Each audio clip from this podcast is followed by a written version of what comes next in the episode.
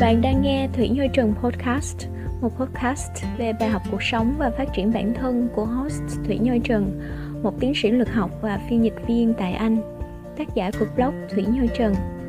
Nào, mời các bạn cùng mình lắng nghe, cảm nhận và thay đổi cuộc sống qua kênh podcast của mình nhé. Xin chào tất cả các bạn. Chào mừng các bạn đã đến với podcast của Thủy Như Trần.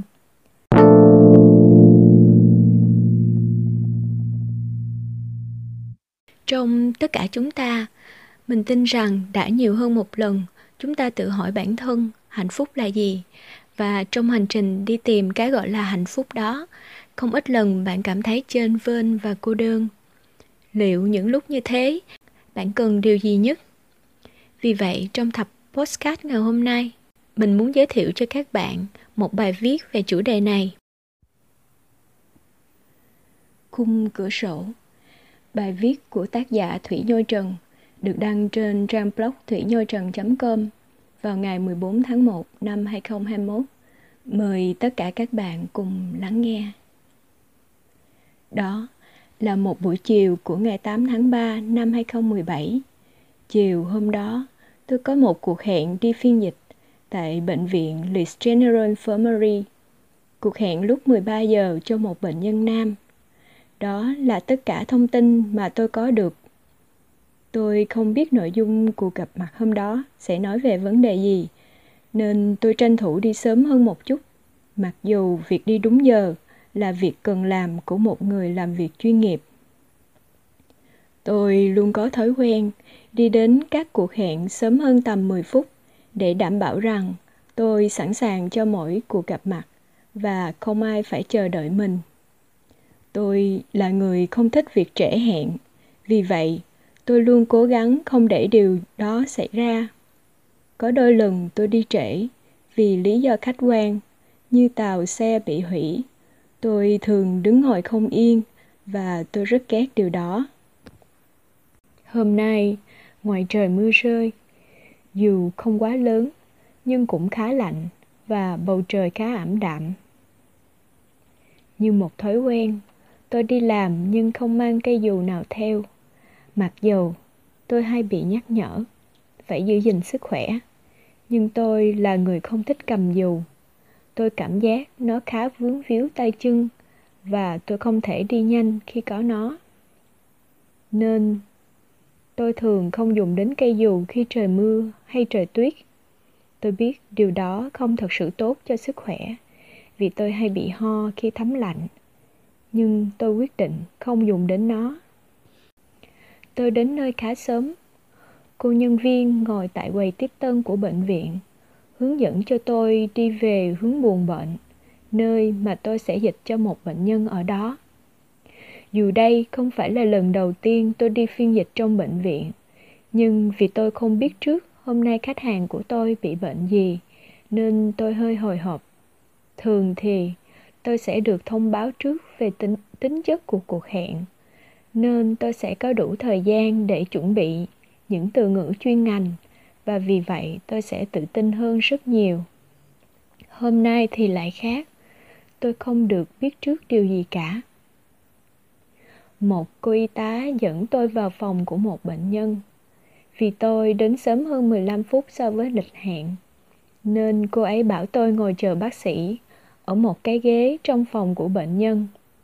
Tôi hỏi cô ấy, Cô ơi, ông ấy bị gì vậy? Ông ấy vừa trải qua một cuộc phẫu thuật về gan. Cô vui lòng ngồi chờ ở đây. Khi đến giờ, bác sĩ sẽ đến kiểm tra cho ông ấy và sẽ hướng dẫn ông ấy cách uống thuốc. Vì vậy chúng tôi cần một người phiên dịch cho ông ấy. Tôi bảo, ok, cảm ơn cô. Cô ấy rời khỏi phòng, trong khi người bệnh nhân vẫn còn đang nằm ngủ trên giường bệnh. Căn phòng dù có đèn nhưng hơi tối. Tôi cảm thấy không được thoải mái lắm, vì không khí này thật ảm đạm. Một bệnh nhân vừa trải qua một cuộc phẫu thuật nằm một mình trong một căn phòng khá tối mọi thứ thật tĩnh lặng chỉ mình tôi ngồi đây và ông ấy nằm đó tôi không biết ông là ai, đến từ đâu. Cũng giống như bao khách hàng khác mà tôi đã từng phiên dịch. Tôi không được biết họ là ai. Bệnh nhân hôm nay là một người đàn ông cuối tuổi trung niên, không giống như những người việt khác, ông ấy khá cao. Điều tôi ấn tượng về ông khi lần đầu nhìn ông là gương mặt của ông đầy phong trần và lo âu. Thậm chí, ngay cả khi ông đang nằm ngủ điều đó vẫn hiện lên rất rõ trên gương mặt của ông. Chỗ tôi ngồi gần một khung cửa sổ bằng sắt. Tôi quay đầu nhìn xuyên qua bên ngoài khung cửa ấy, hy vọng nhìn thấy nhiều ánh sáng hơn để có thể cảm thấy thoải mái hơn. Tôi không thích bóng tối, vì nó dễ làm tôi rơi vào trạng thái trầm cảm. Khung cảnh bên ngoài cửa sổ là một bức tường khá cao được xây bằng những viên gạch màu đỏ trông khá cũ kỹ.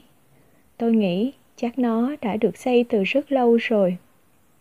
Phía hai bên của bức tường là những sợi dây kẽm gai và những đổ nát của một ngôi nhà cũ mà có vẻ từ lâu đã không có người sống ở đó. Hay, ít ra là tôi đoán như thế. Chiều nay trời lại mưa bầu trời như trở nên tối lại, khung cảnh bên ngoài khung cửa sổ cũng ảm đạm, không kém gì bên trong căn phòng này. Tôi đứng khoanh tay bên khung cửa sổ đó một hồi lâu, thấy trong lòng có chút gì đó hơi buồn, với những suy nghĩ mông lung. Nếu phải gọi tên nó, tôi nghĩ đó là cảm giác thương cảm cho một kiếp người. Khoảnh khắc này thật tĩnh lặng và ảm đạm, một sự tĩnh lặng đến gợn người tôi chợt giật mình khi nghe có tiếng ho nhẹ. Ông ấy đã thức. Tôi quay sang chào ông ấy. Chào chú. Con tên là thủy. Con là phiên dịch. Con sẽ dịch cho chú trong cuộc gặp bác sĩ vào lúc một giờ chiều hôm nay. Nhưng tôi biết tiếng anh. Tôi không cần phiên dịch. Ông ấy nói với giọng hơi khó chịu. Ông lại ho nhẹ giọng ông còn hơi yếu. Có lẽ ông ấy còn mệt sau cuộc phẫu thuật gan ngày hôm qua. Ông ấy nói tiếp. Tôi có bảo là cần phiên dịch đâu. Tôi nói tiếng anh được. Tôi ở anh mấy chục năm nay rồi. Cái này cháu không rõ chú ơi, vì bệnh viện họ bút phiên dịch cho chú. Thế à? Nhưng tôi có kêu họ bút phiên dịch đâu chứ? Tôi không cảm giác ngạc nhiên về điều này, vì ở anh, các dịch vụ công, đặc biệt là y tế, họ cần đảm bảo rằng bệnh nhân được truyền đạt thông tin từ bác sĩ, y tá một cách chính xác và đầy đủ nhất. Thậm chí, nếu họ nói được tiếng anh, nhưng nếu bác sĩ cảm thấy tiếng anh của họ chưa đủ để giao tiếp, trong những trường hợp cần thảo luận về những vấn đề chuyên môn, chuyên sâu hơn về sức khỏe của họ thì khi đó, bác sĩ sẽ quyết định có nên bút phiên dịch cho một bệnh nhân đó hay không. Thậm chí, kể cả bệnh nhân đó không có yêu cầu. Trong một số trường hợp khác, bệnh nhân có người nhà có thể nói rất tốt tiếng anh, nhưng bệnh viện vẫn không chấp nhận cho họ phiên dịch cho người nhà của họ. Thay vào đó, bệnh viện sẽ bút một phiên dịch để đảm bảo rằng mọi thứ đều khách quan, minh bạch và chính xác tránh những khiếu nại về sau. Đối với các dịch vụ công bên anh, thì việc chi trả chi phí cho phiên dịch do bệnh viện chịu, nên bệnh nhân không cần lo lắng về khoản này. Đó là một trong những điểm cộng về chính sách an sinh xã hội ở đây. Tôi vẫn ngồi trên chiếc ghế đó chờ bác sĩ đến. Tôi đã nhìn xuống đồng hồ đeo tay vài lần. Đã đến giờ, nhưng bác sĩ vẫn chưa đến tôi không nói gì thêm, vì theo quy tắc làm việc của nghề phiên dịch, tôi không được tiếp xúc hay trao đổi riêng với khách hàng khi không có bác sĩ ở đó. Một phần vì tôi biết ông ấy còn mệt, nên tôi cũng không định bắt chuyện. Rồi tôi thấy ông ấy khóc. Đàn ông, họ không khóc thành lời như kiểu của đàn bà. Tôi nhìn ông. Tôi thấy ông dụi mắt lúc này tôi vẫn ngồi trên chiếc ghế gần khung cửa sổ tôi bắt đầu mở lời con có nghe cô y tá bảo là chú vừa có cuộc phẫu thuật ngày hôm qua. Chắc bây giờ chú còn đau lắm hả chú? Tôi đã nghĩ như thế. Tôi nghĩ rằng chắc do cuộc phẫu thuật nên ông ấy đau đến chảy nước mắt. Tôi không thấy đau, tôi thấy cô đơn. Hôm nay có ai đến đây với chú không? Người thân của chú cũng ở Liz à? Tôi có đứa em gái, nó có đến đây sáng nay thăm tôi, nhưng giờ nó về rồi. Thế chú có gia đình ở đây không? Tôi có vợ và ba đứa con. Vợ tôi bị bệnh nên ở nhà, không vào đây với tôi được. Con tôi thì đi làm hết rồi, bọn nó sống ở London. Đứa nào cũng có việc riêng, không ai rảnh đâu mà về thăm. Thôi, chú đừng buồn nữa. Chú chỉ cần nghỉ ngơi để sớm bình phục rồi về nhà với vợ chú nha. Tôi thấy có hộp khăn giấy trên chiếc bàn gần giường của ông ấy. Tôi hỏi liệu ông có cần không? Ông ấy gật đầu. Tôi đưa cho ông ấy hộp khăn giấy. Ông ấy lau nước mắt, xong lại tiếp lời. Tôi sang đây lúc tôi mười mấy tuổi thôi, giờ tôi cũng gần 60 rồi. Tôi rời Việt Nam để tìm cuộc sống tốt hơn, để có thể giúp đỡ gia đình của tôi ở Việt Nam. Xa quê tôi nhớ lắm. Những ngày gần đây tôi bị bệnh, tôi nhớ quê nhiều hơn. Rồi ông ấy kể rất nhiều về cuộc đời của ông, như là có bao nhiêu đứa con, bao nhiêu đứa cháu. Ông nhớ bọn chúng nhiều thế nào. Ông cũng nói về việc ông phát hiện bệnh bao lâu, nhập viện bao lâu rồi, về những nỗi nhớ quê hương ở Việt Nam, về những thăng trầm trong cuộc đời. Ông ấy nói như thể ông chưa được nói từ rất lâu. Như một người có quá nhiều tâm sự, nhiều chất chứa trong lòng mà không được giải bài cùng ai. Cũng có thể không ai hiểu ông, chịu lắng nghe ông. Cũng có thể Ông chưa tâm sự điều này với ai trước đây. Thường thì, sau một sự cố nào đó, người ta thường trở nên mở lòng hơn, cảm nhận cuộc sống đa chiều hơn. Tôi nghĩ ông cũng thế. Có thể ông chưa bao giờ nói nhiều về những nỗi đau của ông, sự cô đơn và nỗi nhớ quê như lúc bây giờ. Như thể cuộc phẫu thuật này đã làm thay đổi ông. Có thể những ngày nằm trên giường bệnh, ông ấy có nhiều thời gian hơn để chiêm nghiệm về cuộc đời của mình. Suy cho cùng, ai cũng có những nỗi niềm riêng, lòng trắc ẩn riêng, không phải vậy hay sao? Tôi nhìn thấy nước mắt ông rơi nhiều hơn khi ông nói về những điều đó, nhất là sự cô đơn của ông. Tôi kiên nhẫn ngồi lắng nghe ông nói. Đó là việc tôi nghĩ tôi nên làm vào lúc đó. Người ta, đôi khi không cần một ai đó có thể giúp họ giải quyết những vấn đề mà họ đang gặp phải. Mà đôi khi, cái họ cần chỉ là một người lạ để tâm sự. Một người có thể không biết gì về họ, nhưng chịu lắng nghe họ, không nhất thiết phải thấu hiểu họ. Nhưng quan trọng là không chỉ trích, không phê phán không bình luận gì cả. Chỉ ngồi đó, lắng nghe lắng nghe và lắng nghe thôi. Đã có hơn một lần, tôi cần một người lạ như thế, nên tôi cảm nhận được những nỗi lòng của ông. Tôi gọi đó là sự cảm thông của con người với con người, hay là sự san sẻ của đồng loại. Cuối cùng, thì bác sĩ cũng đến cùng một cô y tá.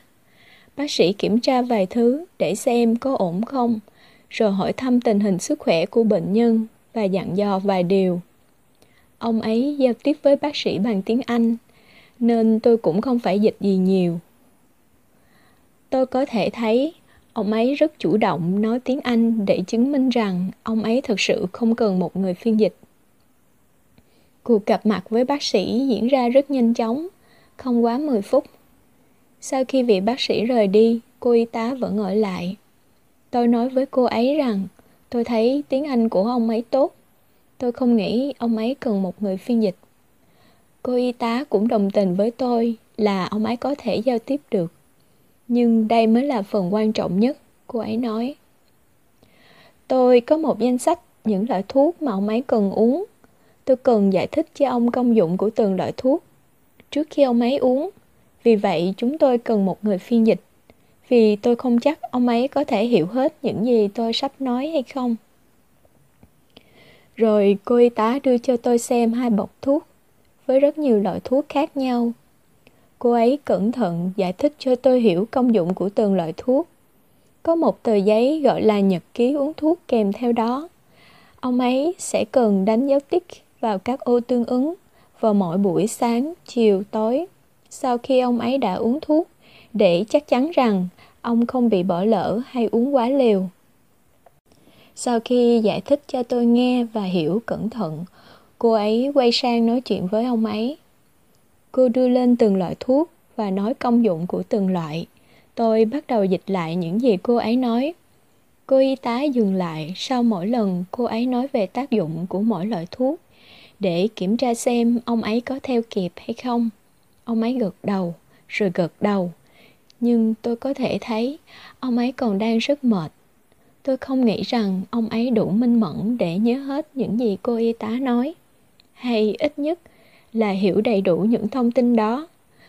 Tôi cảm giác ông ấy sẽ quên ngay sau đó vì có quá nhiều loại thuốc và quá nhiều thông tin cần nhớ. Tôi quay sang nói với cô y tá. Tôi không nghĩ ông ấy nhớ hết những gì cô nói đâu. Cô có nghĩ vậy không? Ừ, tôi cũng nghĩ vậy. Thật khó để có thể nói cho ông ấy hiểu khi mà ông ấy chưa thật sự khỏe. Nhưng tôi có một cái form cần ông ấy ký tên vào. Trong cái form này xác nhận là ông ấy đã được giải thích về công dụng của từng loại thuốc và đã hiểu đầy đủ về nó trước khi uống. Vì vậy tôi cần giải thích cho ông ấy từng loại một. Nhưng rõ ràng cách này không hiệu quả. Ông ấy còn yếu và trông mệt. Tôi có thể thấy điều đó khi cô giải thích cho ông ấy nghe đến loại thuốc thứ ba. Ông ấy đã phải cố gắng lắng nghe xem cô nói gì trong một trạng thái rất là mệt. Tôi có thể thấy điều đó. Nếu mà có người nhà của máy ở, ở đây, sẽ dễ dàng hơn cho chúng tôi. Cô y tá quay sang hỏi xem liệu có người nhà nào của ông sẽ vào thăm ông chiều nay không? Không có ai cả. Ông ấy nói. Cô y tá lại hỏi tiếp. Thế ông có hiểu những gì tôi nói nãy giờ không? Ông có nhớ không? Tôi có hiểu, nhưng tôi không nhớ hết. Cô y tá quay sang nhìn tôi. Cô ấy nói, không biết có nên tiếp tục hay không? Tôi nói, hay là tôi sẽ ghi xuống cho ông ấy vậy? Ý tôi là cô sẽ giải thích cho ông ấy và tôi sẽ dịch lại cho ông ấy hiểu. Nhưng sau đó tôi sẽ ghi xuống cho ông ấy để ông ấy có thể xem lại khi cần. Cô y tá đồng ý với ý kiến của tôi. Chúng tôi hỏi ông ấy liệu ông muốn tôi ghi xuống bằng tiếng Việt hay tiếng Anh. Ông ấy bảo là tiếng Việt vì ông ấy đọc tiếng Việt dễ hơn. Thế là tôi ghi xuống hết cho ông những gì ông cần nhớ và cần biết. Sau đó, tôi dịch lại cho cô y tá nghe xem liệu có cần bổ sung thêm thông tin nào không. Sau đó, tôi đọc lại cho ông nghe một lần nữa để chắc chắn rằng ông ấy hiểu đầy đủ thông tin. Cuối cùng, chúng tôi cũng tìm được cách giải quyết vấn đề và ông ấy cũng đã ký vào tờ giấy của cô y tá. Cô ấy cảm ơn tôi vì đã giúp đỡ nhiệt tình cho người bệnh nhân ấy. Ông ấy cũng nói cảm ơn tôi hai lần. Lần này, giọng ông không khó chịu như lúc ông mới gặp tôi. Ông có vẻ vui vẻ hơn, có lẽ vì ông đã mở lòng mình ra. Tôi chào hai người rồi ra về. Khi trên đường về nhà, tôi đã suy nghĩ rất nhiều về ông, về căn phòng và cung cửa sổ. Cung cửa sổ đó thật sự ám ảnh tôi. Tôi không ngừng suy nghĩ về nó trong một khoảng thời gian rất lâu. Tôi tự hỏi, suy cho cùng trong cuộc đời này cái mà con người ta mong muốn đi tìm nhất là gì? Không phải là hạnh phúc hay sao? Một người thanh niên chọn rời bỏ đất nước của mình ở cái tuổi đẹp nhất của con người rồi dành hết thanh xuân của mình nơi đất khách để lập nghiệp và trụ lại nơi đây ông ấy có nhà cửa ông ấy có gia đình, có vợ, có con cái được sinh ra và lớn lên ở một đất nước mà ông đã tìm đến để thay đổi cuộc đời. Ông ấy cũng đã có thể giúp đỡ gia đình ông ở Việt Nam. Ông ấy đã đánh đổi rất nhiều thứ để giờ đây ông có tất cả những gì mà ông đã kỳ vọng lúc còn trẻ. Nhưng ông ấy có hạnh phúc không? Khi tuổi về già, ông đang nằm đó một mình gặm nhấm nỗi cô đơn trong một căn phòng ảm đạm trong bệnh viện bên trong một khung cửa sổ. Và rồi phía bên ngoài khung cửa ấy cũng không có sự sống và sự ảm đạm cũng bao trùm không gian bên ngoài. Tôi biết đó là cái giá của sự đánh đổi. Nhưng liệu ông ấy có hạnh phúc với sự đánh đổi với sự lựa chọn của mình không? Ông ấy có thật sự hạnh phúc không? Còn tôi tôi đã đứng đó, trước khung cửa sổ mà phía bên kia của nó, tôi không cảm nhận được sự sống. Và tôi đã ngồi đó, chứng kiến một người đàn ông đã trải qua biết bao thăng trầm của cuộc đời như ông. Cuối cùng cũng rơi những giọt nước mắt vì sự cô đơn lúc về già và tôi đã ở đó. Trong sâu thẳm những suy nghĩ của mình, tôi tự hỏi hạnh phúc là gì? Liệu tôi có thực sự hạnh phúc với sự lựa chọn và sự đánh đổi của mình không? Tàu vẫn cứ lướt qua nhanh những hàng cây bên đường. Còn trong đầu tôi thì cứ lướt qua bao nhiêu là suy nghĩ mông lung. Cuộc đời, người ta cần gì nhiều hơn hai chữ hạnh phúc. Các